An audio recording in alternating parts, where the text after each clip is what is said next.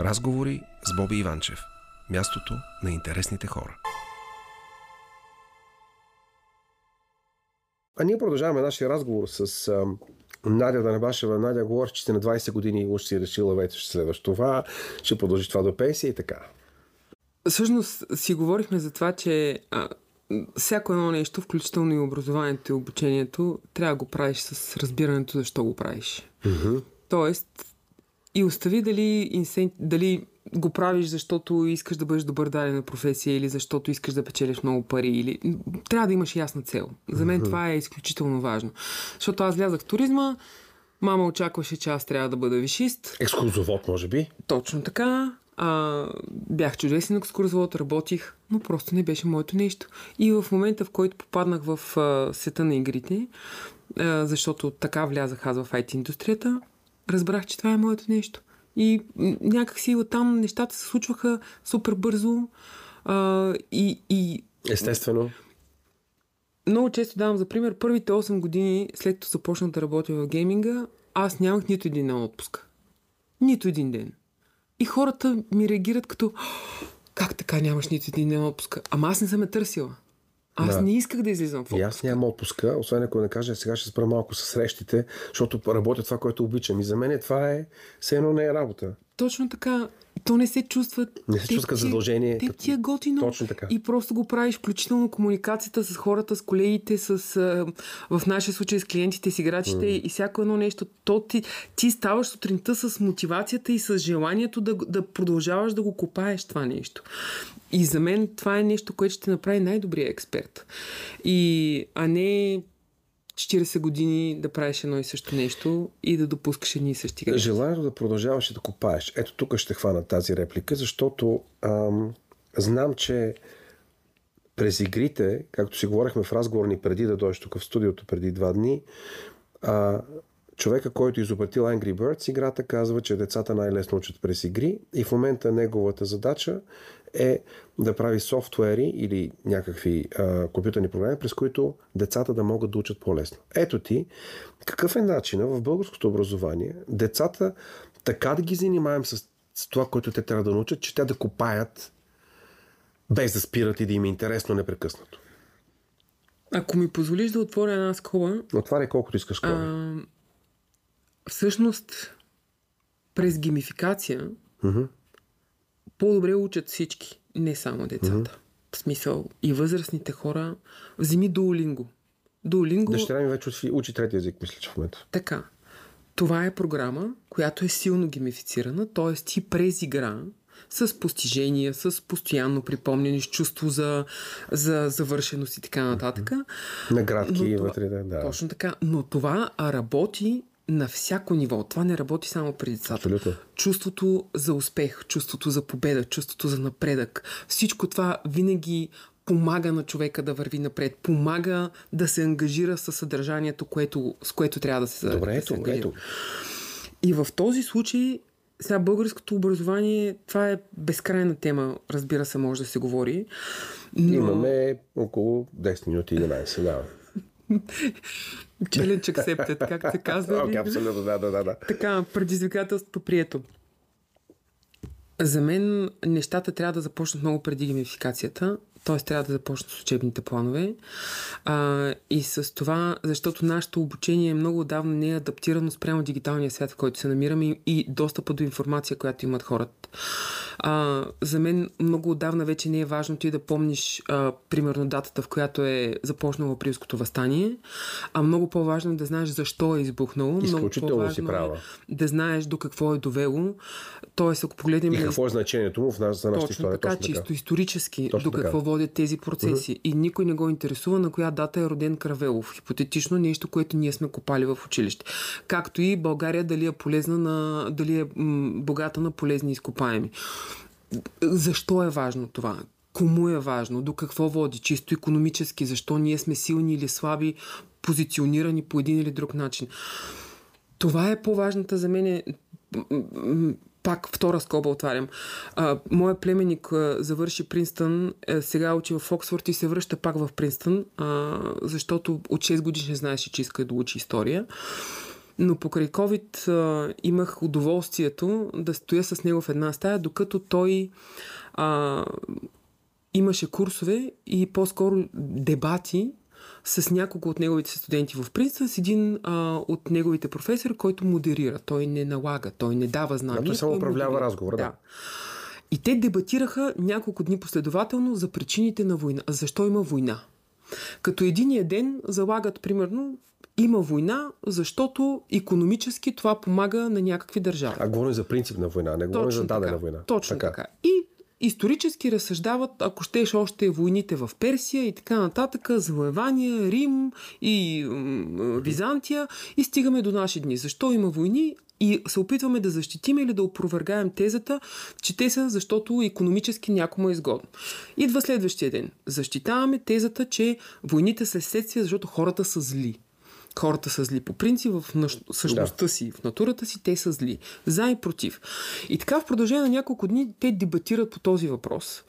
Мен ми беше супер интересно да наблюдавам, защото в тези разговори няма правилно или грешно. Uh-huh. В българското образование много често има правилно или грешно. Основно има правилно или грешно. А, а няма начин да разсъждаваме, да се опитваме да защитаваме някаква теза, uh-huh. да, да правиме тази дума research или изследване. изследване да uh-huh. правим няма а, да различиме кой източник на информация е правилен и кой не. Ние за да изостяваме едно нещо и смятаме, че това е правилно. И след една година сме го забравили.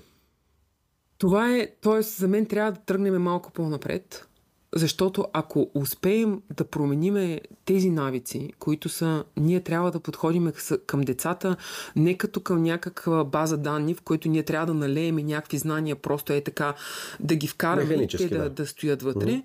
вместо да развиваме точно а, начина в който тази тема ти е интересна, как да разбереш, как да си, го, как да си обясниш информацията, как да разбереш причинно-следствените връзки, как да защитиш мнението си, включително да убедиш някого в това, че ти си прав.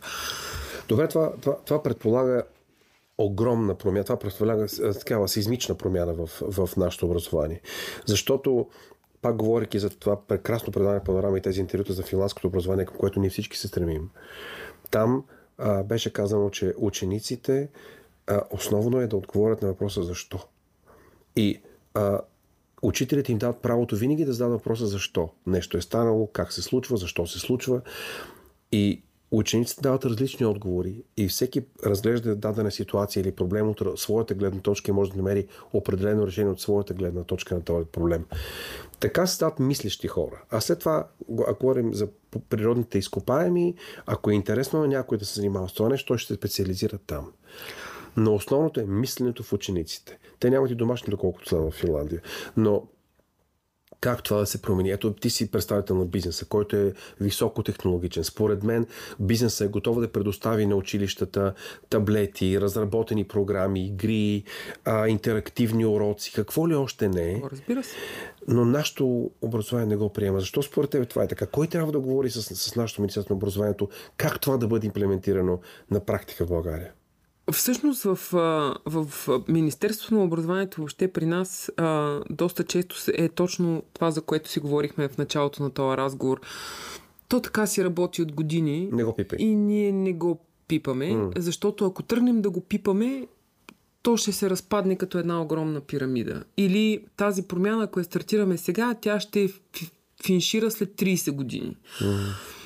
И докато имаме такова мислене, това няма да се промени под никаква форма. За мен а, абсолютно е възможно в рамките на 5 години да се наистина да се въведат промени в образованието. И сега предполагам, че а, хората, които се занимават с образование, ще кажат, ти какво ли разбираш? Нали, ти просто си един родител, който си отстрани. Не, ти си виждал това до преди 4 години. Ще те завършил преди 4 години образованието. А, така, аз имам син, който в момента е 6 клас, но а, както и да е, това е съвсем различна тема. А, истината е такава за мен, че ако има, където има желание, има начин. Ако се обединиме под някаква форма и това също означава, че експертите също трябва да разберат, че има и други валидни начини да се променят нещата. Не само, не винаги правилният път е само един. Което обикновено това за мен пак е следствие на нашето образование. Ти си научен, че в училище има един верен отговор и оттам нататък в живота винаги преследваш един единствен верен Той, отговор. Тестовете са такива, е... избери от три отговора. Да, да но след това така, твоето мнение става аз знам и това е единствения валиден начин да се случват нещата. В работата, в живота, в каквото и да е. В момента, в който спреш и се замислиш, Бога ми, може би има други решения, които са също толкова валидни, колкото и моето решение, защото ще стигнем до същия резултат. А може би даже има и по-добри решения, за които аз не съм, не съм се сетил. По-ефективни решения. Да. А, толкова много се отваря кръгозора, защото ти можеш, да, ето, например, образователните експерти, да, разбират от учебни планове, разбират от психология, разбират, може би, начини, по които трябва да се преподават и така нататък. Но за мен те трябва да говорят, ако щеш, дори с хора на изкуството, с музиканти, ако щеш с, с хора от гейминга, абсолютно, с хора, които са, които дигиталният свят в последните години едни от основните инвестиции е как да привличат внимание, да задържат внимание на потребителите по всякакъв начин. Това е една от основните цели на почти всеки дигитален продукт. Да може той да задържа вниманието ти. Така наречения употребяване на съдържание on demand, когато ти искаш колкото искаш, колкото искаш. Защото теб това те интересува. И където искаш. Точно така, защото ти сега си свободен, имаш 10 минути, ще влезеш в YouTube, ще гледаш някакви mm-hmm. филмчета за нещо, което те интересува. Примерно, те, ти ще гледаш за живота на Нат да, Кол да, или няма да, значение. Да. Аз ще вляза, ще гледам за м- възстановяване на коли. Но по този начин ние трябва да ангажираме децата и да им кажем, добре, какво те интересува? Нека да видим, кое е твоето, кое е твоето нещо. Ако се вълнуваш от история, значи ние ще ти дадем възможност да има съдържание за теб, което ти да можеш да употребяваш колкото искаш, когато искаш. Но по твоя начин, така както ти възприемаш. Стига с това четене с разбиране. Много е важно да четат и да разбират децата. Въобще не споря. Ама, може би трябва да вече да си говорим за гледане с разбиране, а не за четене с разбиране. А, моята дъщеря сега на уроци по български, именно поради факта заради четене с разбиране и интерпретация на текстове, които те четат, например, метафори и така нататък. Да, но аз установявам, примерно, с голяма част от децата, те гледат съдържанието, ако може това дете това съдържание да го възпроизведе, т.е. да ми направи преразказ на съдържанието а те могат. с негови А те могат. Ама тя целта е постигната. Значи съдържанието е възприето, преработено е, мо, имам моята, mm-hmm. моето мнение по, по това какво се е случило, мога да го възпроизведа, значи сме окей. Okay. Тоест, целта е постигната. Това, че не е прочетено, а е гледано, за мен е просто различен начин на възприятие. И натиска, който ние оказваме на децата, които ти задължително трябва да четеш. Ти задължително трябва да четеш. Естествено, че трябва да четат децата. При някой не се получава. При някой не, не се получава естествено. Някой слуша, други гледат. Така е, да. Да, и всеки учи по различен начин. Добре. Дайте възможност на децата да учат както могат. Трябва да използват чат GPT, например. Абсолютно. Задължително е за мен.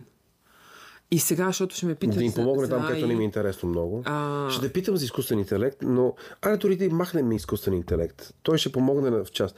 Но, говоряки за образованието, отиваме и на висшето образование. Как бизнеса да се свържи с висшето образование, защото това е много важно. Защото бизнеса не каже на Министерството, имаме нужда от такива, такива хора. След 5 години ще имаме криза за медицински персонал, за инженери, за, за софтуерни инженери. Така, нали, как става тая връзка между бизнеса и, и висшето образование? Става с програми.